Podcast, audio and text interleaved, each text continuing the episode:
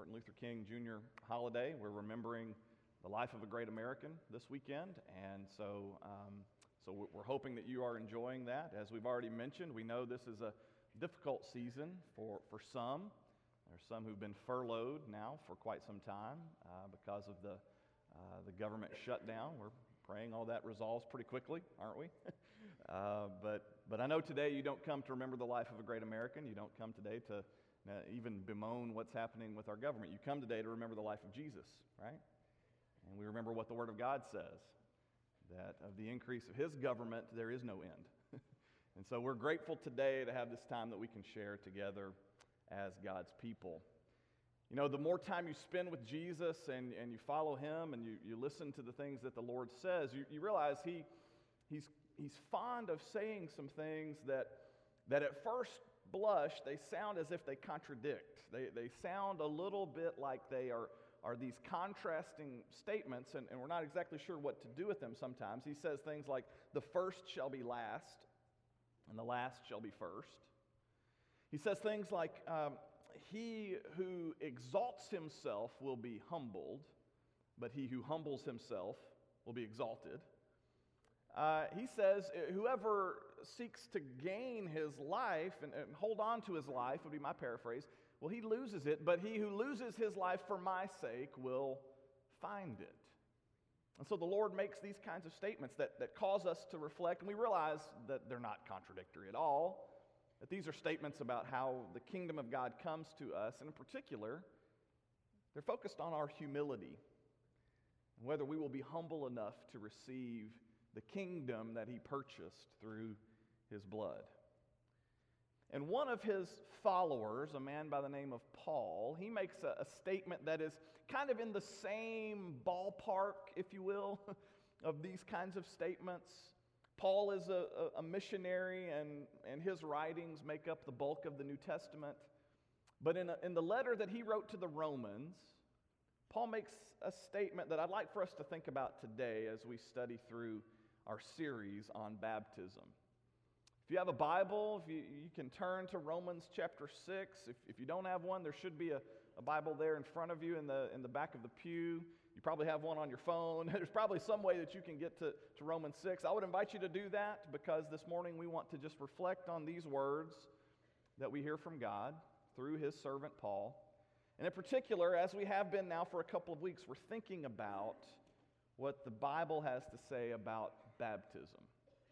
And I've said it before, we'll, we'll, probably say it again before we're done here. We're trying to immerse ourselves right now in the scriptures so that we have a deeper understanding of what it means to be immersed in Christ. And so today we'll focus on this passage here uh, from Romans chapter 6. I'll have these verses on the, on the screen in front of you. You can follow along there or in your Bibles. Here's the Word of God from Romans 6. What shall we say then? Shall we go on sinning so that grace may increase? By no means. We died to sin. How can we live in it any longer? Or don't you know that all of us who were baptized into Christ Jesus were baptized into his death? We were therefore buried with him through baptism into death, in order that, just as Christ was raised from the dead through the glory of the Father, we too may live a new life. If we have been united with him like this in his death, we will certainly also be united with him in his resurrection. For we know that our old self was crucified with him so that the body of sin might be done away with, that we should no longer be slaves to sin, because anyone who has died has been freed from sin. This is the word of God. It seems as if, in the first part of, of this that we've read, it seems as if Paul is responding to some of his critics. We're reading between the lines here, but it seems as if Paul is responding to those who might be critical of his gospel, the gospel message that he preaches. Because it, it, seems as if some would oppose this, this message of Paul's on the basis that, that he talks so much. Paul's always going on about the availability of grace and mercy through Jesus. And so his critics might look back and say, well, you're always talking about forgiveness and grace. That's, that's going to lead people to think they just have a license to sin all the more. If that's all you're ever talking about, Paul, so the argument would be then your gospel message clearly isn't from God. And so his response to that, you can see what he says there at the beginning of, in verse 1. He says, That's not the case at all. He says, Are we saying that just because we receive grace, that means we can sin all the more? By no means. Absolutely not, he says. And then he, he kind of makes this, this shift. He says, We have died to sin. How can we live in it any longer? He says, We've moved out of that neighborhood. We don't live there anymore. The gospel doesn't give us license to sin all the more. No, we, in fact, have died, he says, to sin. And then he goes directly to baptism to prove his point. And in fact, that, that may not be the best way to say what we want to say here, because baptism doesn't simply illustrate, it doesn't simply illustrate the point that Paul's trying to make. I think baptism is the point that Paul is trying to make. Look at what he says here uh, again, in highlighting verses 3 and 4, okay? He's linking baptism with the story of Jesus. He says, We're baptized into his death. We were therefore buried with him, so that just as Christ was raised, we too might be raised to live a new life. You follow Paul's progression here. He says, number one, we're baptized into his death. And in so doing, we are, number two, we are buried with him, right there alongside Jesus. We're buried with him. So that, number three, we might be raised to live this new life that we find in Christ. The act of baptism itself, it's so, it's so powerful because it, it tells this story, it reenacts for us the story of Jesus. And that's so fitting because what baptism is, it's an identification with the story of Jesus. Now, we've said already that baptism is this joyful event because when you, when you see people responding to the good news, it's pretty evident that it's good news, right? And we talked about the, the eunuch that we read about in Acts chapter 8 and how after his baptism, he went on his way rejoicing because baptism is a joyful event. Then last week we looked at what it meant for Israel to go through the water, to be delivered and, and saved in that moment of the Exodus, and how that parallels so beautifully what happens then in Acts chapter 2. So, as we said last week, when you go through the water, everything changes. Nothing is the same when you go through the water of baptism. And now, today, based on what we've read here in Romans chapter 6, we'd want to add this piece to our understanding and to our study. In baptism, if we just want to kind of summarize it simply, in baptism, that's where the story of Jesus becomes my story. That's where it becomes your story as well. The death and the resurrection of Jesus, Paul says, it made new life possible. It made this transformed kind of life possible. For all those who would, who would trust in Jesus, they can receive that new life. And that act of trusting in Jesus, it culminates in this moment of baptism. Now, we've been saying all along throughout this series that baptism only has meaning in relation to Jesus.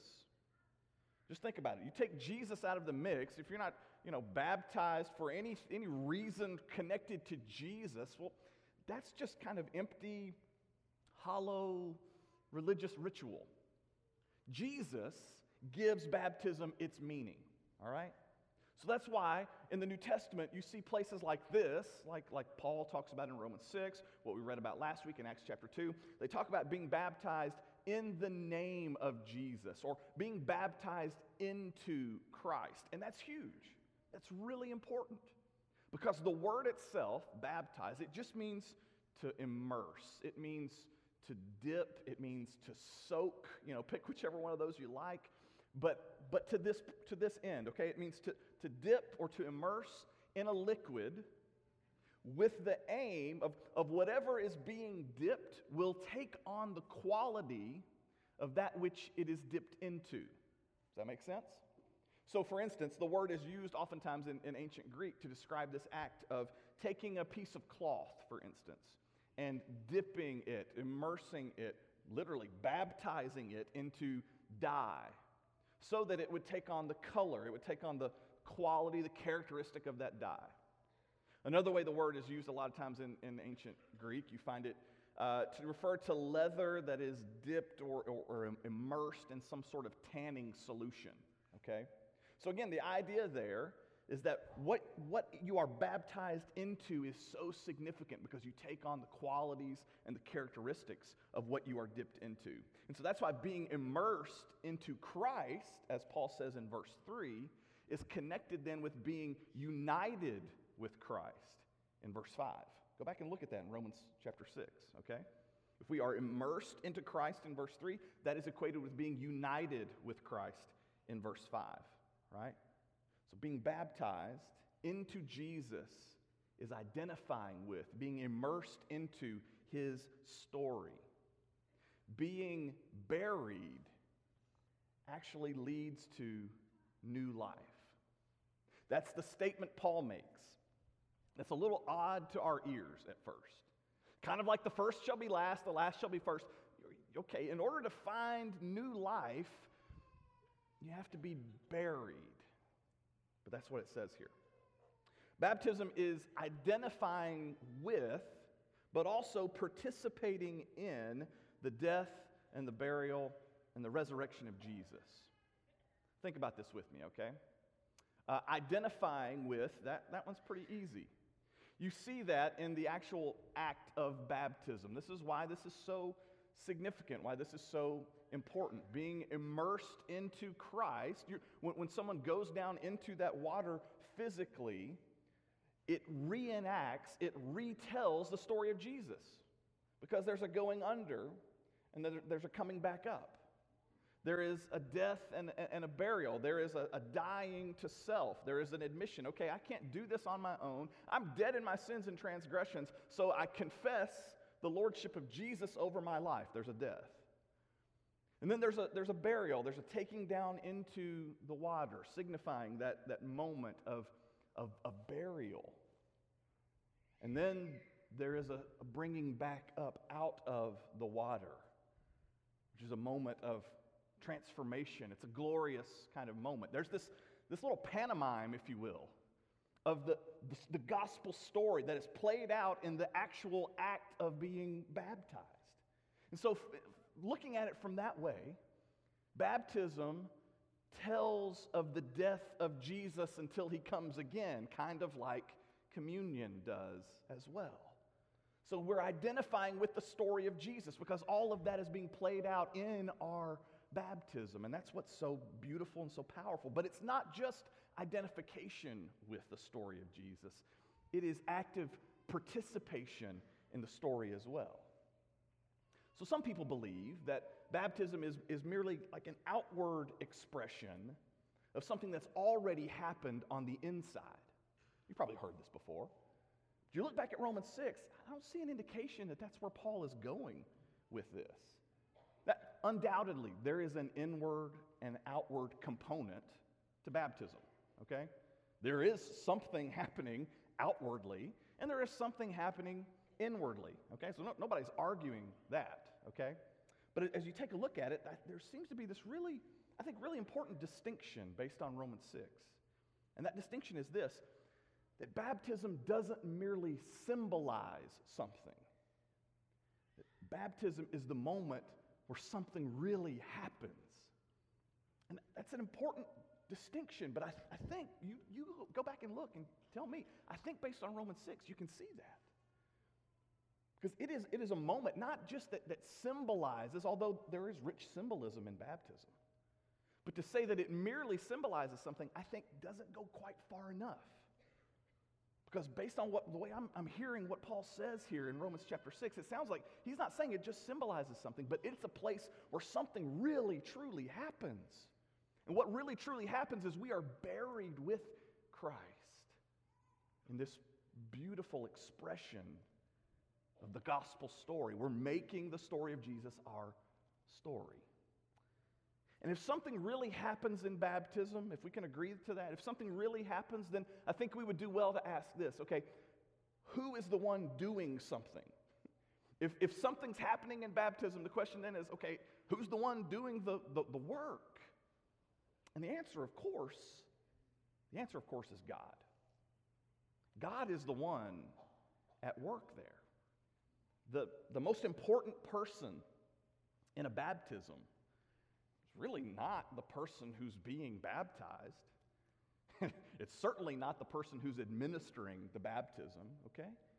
It's God. Because this is the work of God. God is the one who is actively killing and burying and raising, death, burial, and resurrection. All of that is, is the story of Jesus, but it is the power of God in our lives. And so uh, this is important for our understanding because, because nearly every time baptism is spoken of in the scriptures, the New Testament writers, when they talk about baptism, almost every single time they speak of it in the passive voice. Okay? They speak of baptism as, as something that is administered to you. You don't bury yourself at your own funeral, right? No, it's, it's something that is admit, something that is done to you. And so, in much the same way, we, we should think of baptism along these lines. It is the work of God. Now, God certainly gives us free moral agency in our lives. You get to choose, I get to choose. I can decide what I believe in, where I'm going to invest, who I'm going to trust, you know, all of that. That decision belongs to you. But in baptism, we yield that agency to the power of God. And we're saying, Lord, I can't do this on my own anymore my efforts at salvation, my efforts at bringing myself, you know, home, I, I, I can't do it. And so it's this moment, again, of yielding, humbly receiving, as Jesus says, the kingdom that's offered.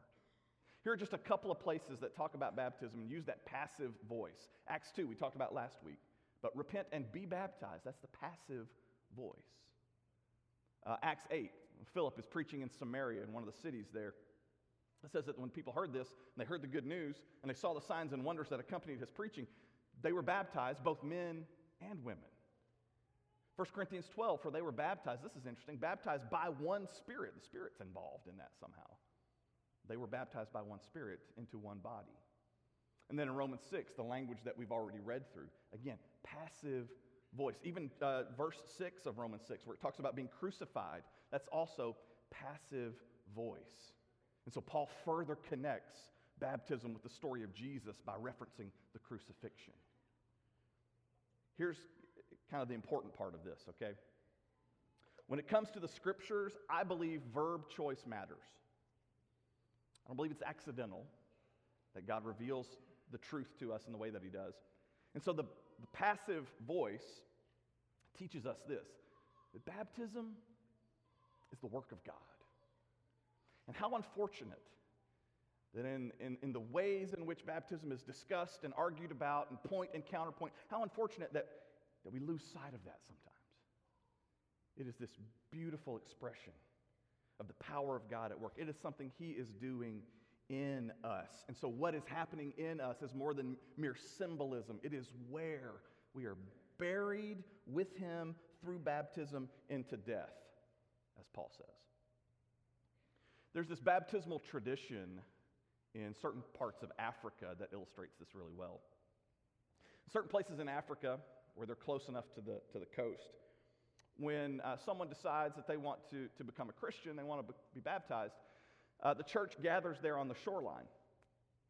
And uh, the deacons of the church will take, you know, the guy who's, who's being baptized, they'll, they'll take them out into the, into the water and they'll wait until a, a, a, wave comes that's you know, pretty good size. And they'll either you know, grab the guy up under the arms, or sometimes uh, they say they'll grab, one, one deacon will grab him by the ankles, and the other guy gets him by the arms, okay? And they wait until this wave comes, you know, about waist high, and then whenever the, they can tell the wave is coming, they'll, they'll take the guy and they'll say, well, I now baptize you in the name of the Father, and they push him into the wave.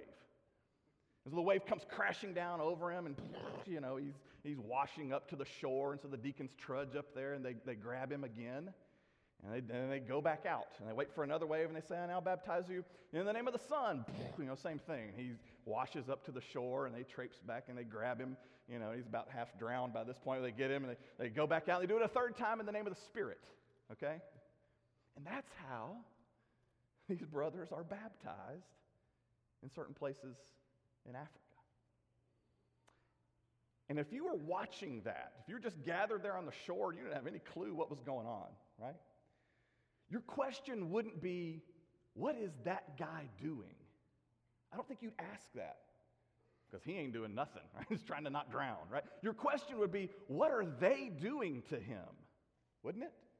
Your question would be, why are those deacons, what do they have against him? You know, what are the deacons doing to that guy? You would be asking about why those people are doing what they're doing. And that illustrates for us, I think, in a helpful way, what's happening there. In the act of baptism, it, God is the one who's doing something. And what he's doing is bringing about salvation in this beautiful, wonderful, powerful way. Again, it gets back to our humility in receiving the kingdom.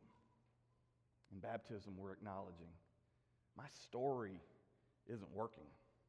And we trade up to a better story. Because, according to the Word of God, apart from Jesus, my story is a story of death. We're going to look at one other passage here before we finish, and it's in the book of Colossians. You just turn forward a couple of pages in your Bible to Colossians chapter 2. We'll focus here and then we'll wrap up. In him you were also circumcised in the putting off of the sinful nature, not with a circumcision done by the hands of men, but with a circumcision done by Christ, having been buried with him in baptism and raised with him through your faith in the power of God who raised him from the dead. When you were dead in your sins and in the uncircumcision of your sinful nature, God made you alive with Christ. He forgave us all our sins. And it goes on from there. Circumcision um, in the Old Testament, it's important. In the New Testament, it becomes important as well. Uh, and here's the reason why it marked Israel as the people of God. Okay? So, uh, circumcision was the means through which the, the Jewish people would identify themselves with the covenant that God made with Israel. And so, here in this passage, Paul says that in this new covenant of Jesus Christ, immersion functions in much the same way. And that's really interesting because this is the only place in the New Testament that equates those two, but it does so in a really powerful way. And I want you to notice the force of what Paul says there in verse 13. I've highlighted certain parts of it. He says, When you were dead in your sins and the uncircumcision of your sinful nature, God made you alive with Christ. And, and as in Romans 6, you can see the context, Paul says that this new life is the result of being buried. So, in order to receive this new life, you have to be buried first. Just like the first shall be last, he who humbles himself will be exalted, and he who exalts himself will be humbled. In order to receive new life, you have to be buried first. Taphophobia is the fear of being buried alive. Uh, you probably have taphophobia, you just don't think about it, right? Um, in her book, Buried Alive, the author Jan Bondeson tells the following story. In the summer of 1915, Dr. D.K. Briggs of Blackville, South Carolina, was called to tend to a 30 year old woman named Essie Dunbar, who had suffered an attack of epilepsy. He arrived and he found no signs of life, so he declared her to be dead. the corpse was put in a wooden coffin and the funeral was arranged for 11 a.m. the following morning to give Essie's sister, who lived in the neighboring town, the chance to participate. And although the ceremony was a lengthy one with three different preachers taking turns to perform, the sister had still not arrived when Essie's coffin was lowered into its six foot deep grave. Essie's sister arrived shortly thereafter, though, and the ministers agreed to dig up the coffin so that she might see Essie one last time. But when the screws were removed, and the coffin lid opened, Essie sat up in her coffin and smiled at her sister.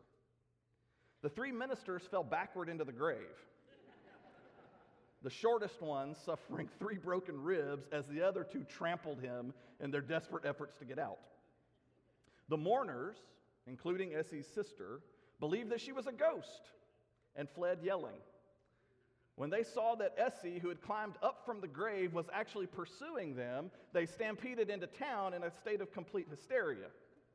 For many years, Essie Dunbar was viewed with suspicion in the neighborhood. There were rumors that she was a zombie who had returned from the dead. In later life, she became a local popular personality and it is by no means unlikely that the story of her resurrection from the tomb was somewhat improved upon as it was told and retold and finally appeared in the newspapers after her second and final death in 1955. That story, uh, as silly and embellished as it likely is, it actually helps us understand what Paul says about baptism, okay? And we'll try to redeem this, okay? It helps us by understanding what Paul says in a way that parallels his teaching in Colossians on baptism, but it also gives us a really important contrast to what Paul says. So here's the parallel Essie Dunbar's life was never the same after this burial, right? No, her life was never the same.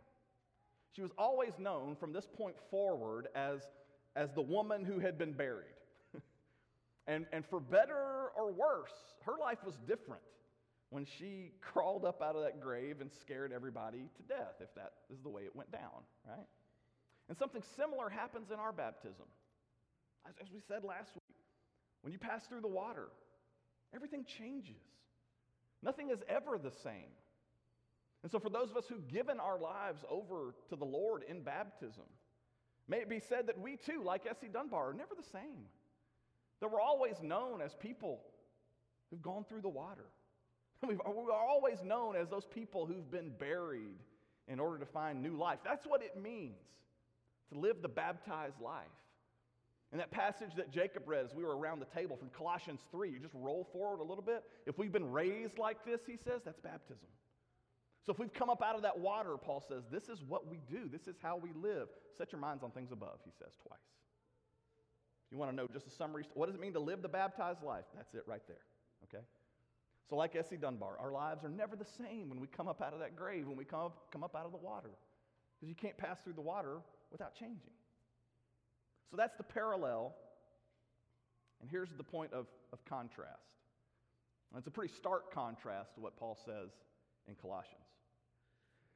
Whereas Essie Dunbar was clearly buried alive, Paul says that prior to our baptism, we are dead. Did you catch that?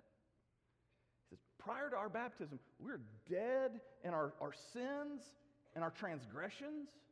But by identifying with the story of Jesus in baptism, that's how we find new life. And so, this I think is the most important part for us. And I, I hope you hear this. You don't need to be baptized because you've done some bad things and God wants to make you better. You need to be baptized because apart from Jesus, you are dead in your sins and your transgressions. And God is the only one who can bring you back to life. And that is a huge contrast from Essie Dunbar, who was buried alive. Baptism is not about being buried alive, it's about us already being dead. And the only way we come to know life is by reenacting the gospel story, by identifying with the story of Jesus, and not just identifying, but by participating in it. So today, the question for us, I would just have you consider Are you dead in your sins and in your transgressions? Do you want new life? Do you want the life that the scriptures speak of, that Jesus says is good news and abundant life? If so, something has to die, something has to be buried. He's made a way possible. And if you need to respond to his good news today, I hope that you will If you need to share something else with us that we can be praying about, we can do that too. We're here to listen, we're here to help. Let's stand together and let's sing.